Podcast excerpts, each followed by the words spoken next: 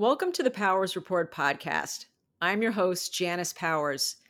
The show brings you candid, unique, and data driven perspectives on the healthcare industry. I believe that any solution that is going to positively impact the American healthcare system has to satisfy two major criteria financial viability and behavioral incentive alignment. In other words, access to high quality care can only be achieved if we can afford it and if we behave in ways that optimize our health. Please subscribe to our show on your preferred podcasting platform and connect with us on social media. Again, this is Janice Powers, and welcome to the Powers Report podcast.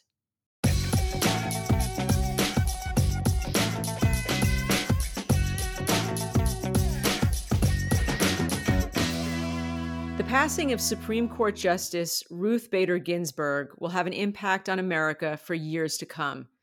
She was an inspiration to women and to men, a brilliant, principled, disciplined, and positive personality. Her passing leaves uncertainty over the status of a number of landmark rulings, from Roe v. Wade and abortion rights to Obergefell v. Hodges, which confirms the constitutional right for same sex couples to marry. The issue many of us are concerned about with RBG gone is the fate of the Affordable Care Act. The Supreme Court is set to hear yet another case about the constitutionality of the ACA, California v. Texas, right after the election next month. Regardless of when you're listening to this, meaning whether you're tuning in before or after the case was heard and adjudicated, there will be uncertainty. In this show, I will clarify some misunderstandings about healthcare buzzwords in an attempt to foster a better discussion in these uncertain times. I'll offer some alternative policy ideas too. Before I get started, I'll give you a brief review of what the upcoming case, California v. Texas, is about. When the ACA was passed in 2010, it included a penalty for not having health insurance. It's referred to as the individual mandate. Congress is authorized to tax Americans, so the penalty for not complying with the ACA, for not having insurance, was via an individual's taxes. In other words, if you didn't pay the fee you were supposed to for not having insurance, the IRS would deduct what you should have paid from your refund. If you didn't get a refund, well, it was an accounting mess. Congress's taxing power with regard to enforcing the individual mandate was affirmed in the prior Supreme Court case, NFIB versus Sebelius. Then the 2017 Tax Cuts and Jobs Act was passed. In that law, there is provision that the penalty for not having insurance went to zero dollars. So now we have a law on the books, and the only way to enforce it is a penalty that's nothing, meaning the law is unenforceable. Several state attorneys general are arguing that if there's a law in the books that can't be enforced, then the law itself is nullified. Things could go a lot of ways. The whole ACA could be considered invalid. The individual mandate could be severed, leaving the rest of the law intact. Some of the law's elements, such as protections for those with pre existing conditions, could be at risk if having the individual mandate is deemed essential to making that element of the law work. If the Democrats take over Congress, they could pass a law making the penalty a dollar. If no Supreme Court justice is affirmed to replace Ginsburg's spot, then the court could wind up in a tie. The prior ruling would be in place, but just for the jurisdictions covered where the ruling occurred, which was in Louisiana, and that jurisdiction covers Texas and some other adjacent states. No matter what happens, there will be confusion. Taking a step back, Americans are frustrated with Congress. We're angry at insurance companies. We're unnerved about the future and we become extremely decisive. In healthcare, so many of the things Congress, the press, and the public at large are fighting about are misunderstood and increasingly irrelevant. Number one on that list is the term pre existing conditions.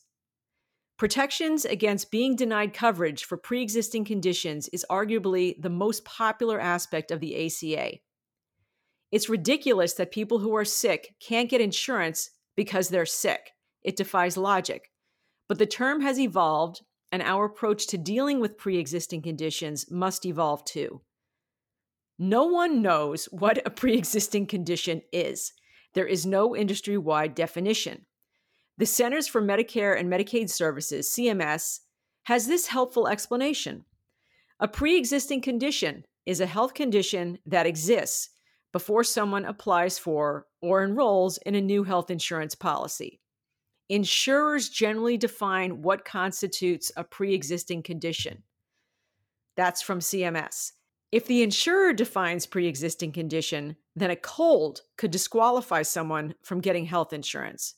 We need an actual definition of the term so we can have an understanding of what it means. That being said, we all have pre existing conditions. Let's put this in context. The ACA was passed in 2010. 23andMe was founded in 2007. This is the popular over the counter genetic testing company that can tell customers whether they have selected genetic markers. Those are indicators of potential pre existing conditions. Now, this sort of thing wasn't on the radar when the ACA was passed. In fact, 23andMe was embroiled with legal issues about their product with the FDA in the early 2010s. But here we are in 2020, and there have been over 25 million DNA tests done in the retail space. That's not just 23andMe. What happens if Aetna forms a partnership with 23andMe? Well, that's the beginning of the end of all privacy, although that probably already started with Facebook. Any insurance plan should cover pre existing conditions, but the fact of the matter is that some of these conditions are somewhat inexpensive to manage, others aren't, and others are just risks of getting something. We need to separate these out. Let's take psoriasis. It's basically a rash on different parts of the body that comes and goes. It's a chronic condition. It can be quite inexpensive to treat given the patient. Some can respond to steroids. Some just manage it by staying out of the sun or covering flare ups. Others need, or should I say, are, prescribed super expensive biologics. They may or may not work. Is the disease debilitating like HIV? No, I'm not minimizing its challenges. But in the grand scheme of illnesses, anyone who has HIV would swap with someone who has psoriasis. Should a patient be denied insurance because they have psoriasis? No. Should their insurance cover unlimited treatment options? No. There needs to be some sort of self rationing of the funds. Now, what about someone with multiple sclerosis?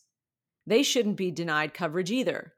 Yet treatments for MS are expensive and could bankrupt a small employer who's legally required to provide health insurance for their employees. In these cases, where the employer has just a small group of people over which to spread the risk, having one or two people with serious medical issues can be financially devastating. What to do? Well, we have to start thinking about alternative funding options. I think we need to have a basic payment that covers the majority of an individual's needs and if there are conditions that are very expensive to cover, alternative funding should be provided. What does that mean? Well, there are numerous multiple sclerosis foundations out there. They advocate for research and to make sure MS is covered under insurance plans. What if they put a chunk of all that money towards an investment fund just for MS patients? What if that fund was set up like an annuity, where it spun out a certain amount of money each year in payments but didn't deplete its principal.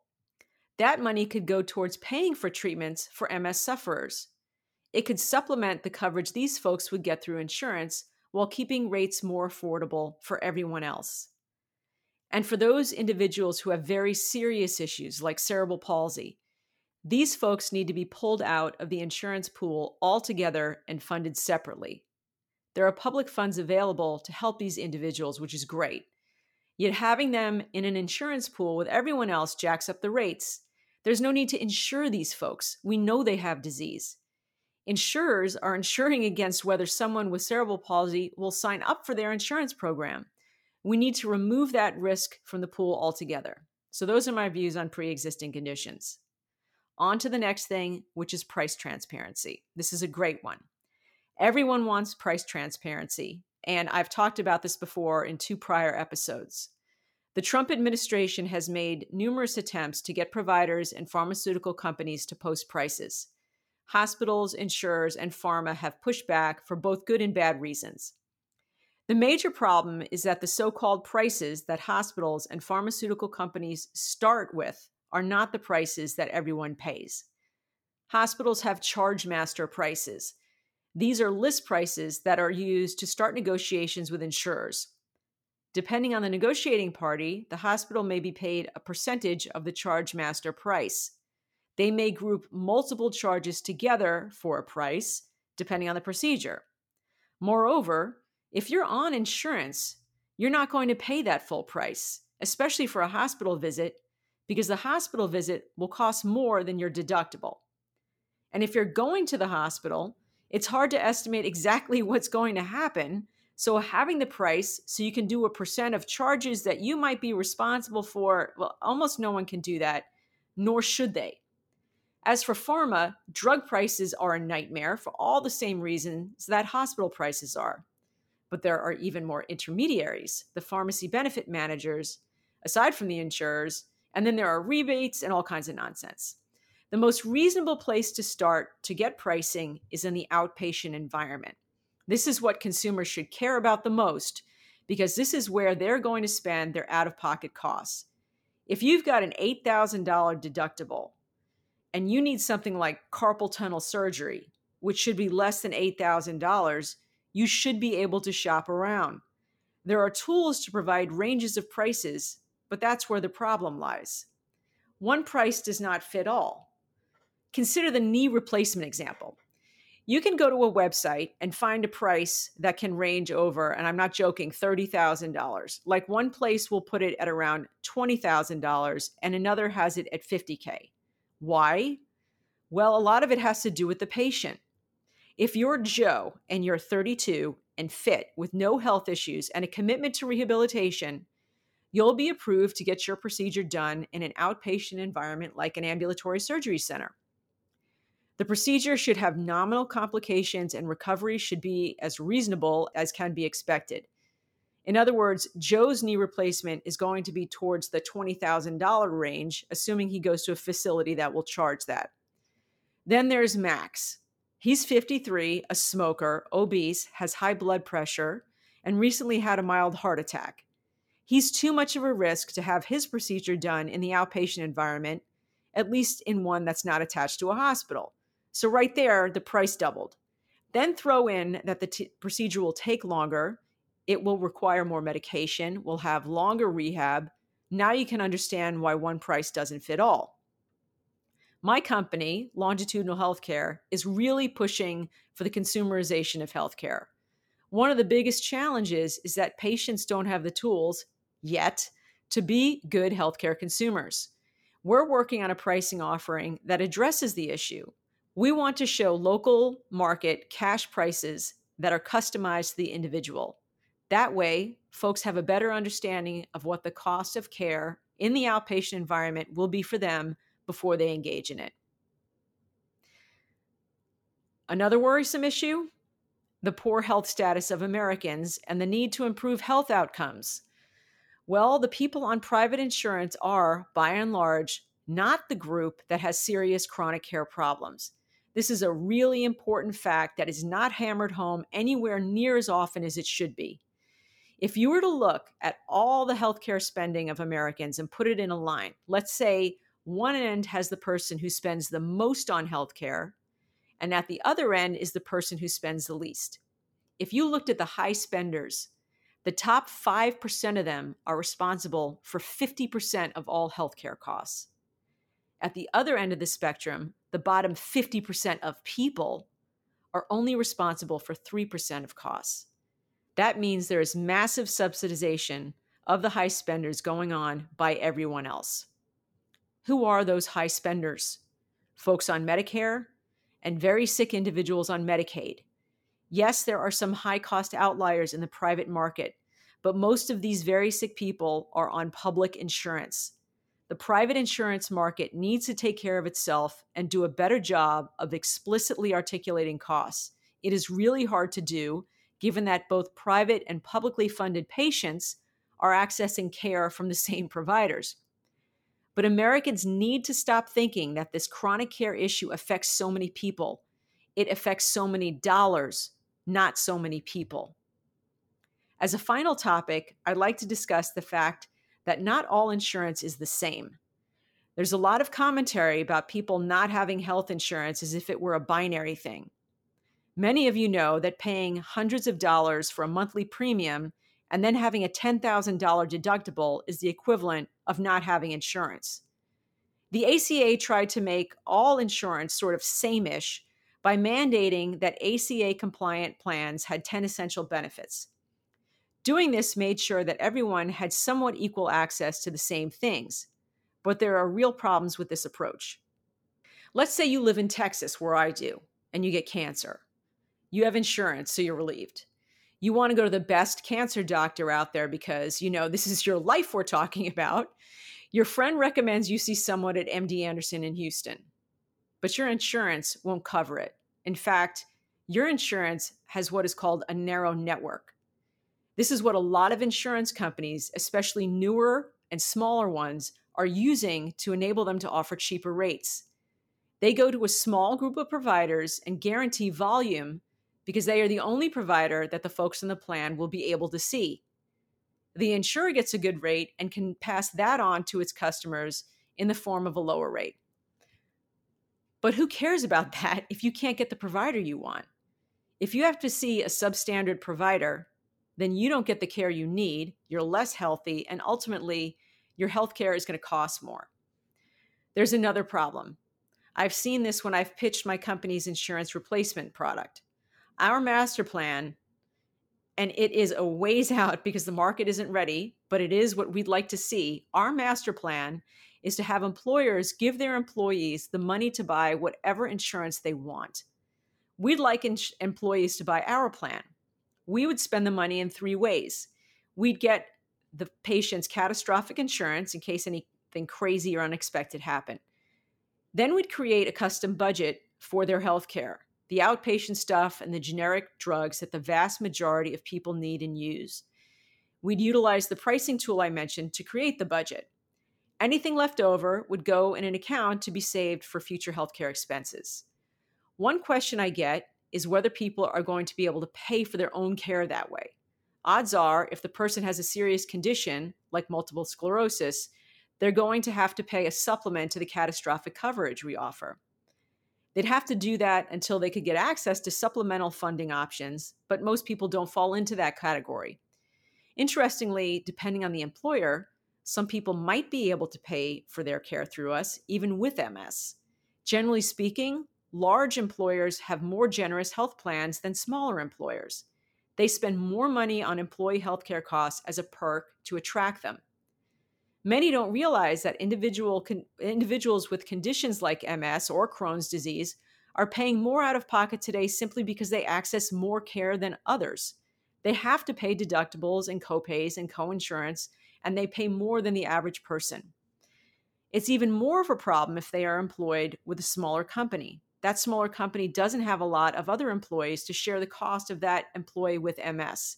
Smaller employers, as discussed, are looking to provide the minimal amount of coverage necessary to ensure their employees get the access that they legally have to provide, and of course, to give them some basic necessities. There is an entire industry of brokers and small insurers and actuarials that set up small employer plans by estimating the health costs of employees and then pricing the plans accordingly. No wiggle room. That MS employee throws everything off and may not enable the company to access the same low rates for insurance they had one year in the next year that they contract for care. These small employers can push costs down not only by providing the bare minimum of coverage, but also by leveraging the narrow network of limited providers. Yes, their healthcare costs go down, but let's not forget that they've had to pay that broker to figure all of this out. So if someone can't afford to use our healthcare option, well, that's a function of their employer and the health status of the employees they work with. All of this may sound very harsh. This pricing of an individual's care is coming, whether we like it or not. It should come. In a perfect world, well, in a perfect world, Americans wouldn't be as sick as they are and healthcare costs wouldn't be as high. But in that other perfect world, all employers would have to pay the same amount of money for their employees, regardless of age or health status. That includes large employers and small employers. That would mean that some employees would be paid more than they need, and some would be paid less. I'd love to see that supplemental funding for those with pre existing conditions caused by genetics. You don't get MS from overeating and smoking, although those behaviors don't help. Others who wind up spending all of their allocation because of poor health behaviors, well, that is their choice. No doubt those who are older have higher expenses, but if they save the money they were allocated and didn't use it when they were younger, they should have the money to pay for their care when they're older. Given the coming wave of instability, we have to be open to new ideas about how to finance healthcare. One way to start is to be more aware and educated about buzzwords. In the end, the best thing we can do is to be as healthy as we can be. This is the Powers Report podcast. Please subscribe to our show and please follow me, Janice Powers, on social media. Please see our website at powersreportpodcast.com to submit questions and ideas on the contact page. I look forward to hearing from you. Thanks so much for listening.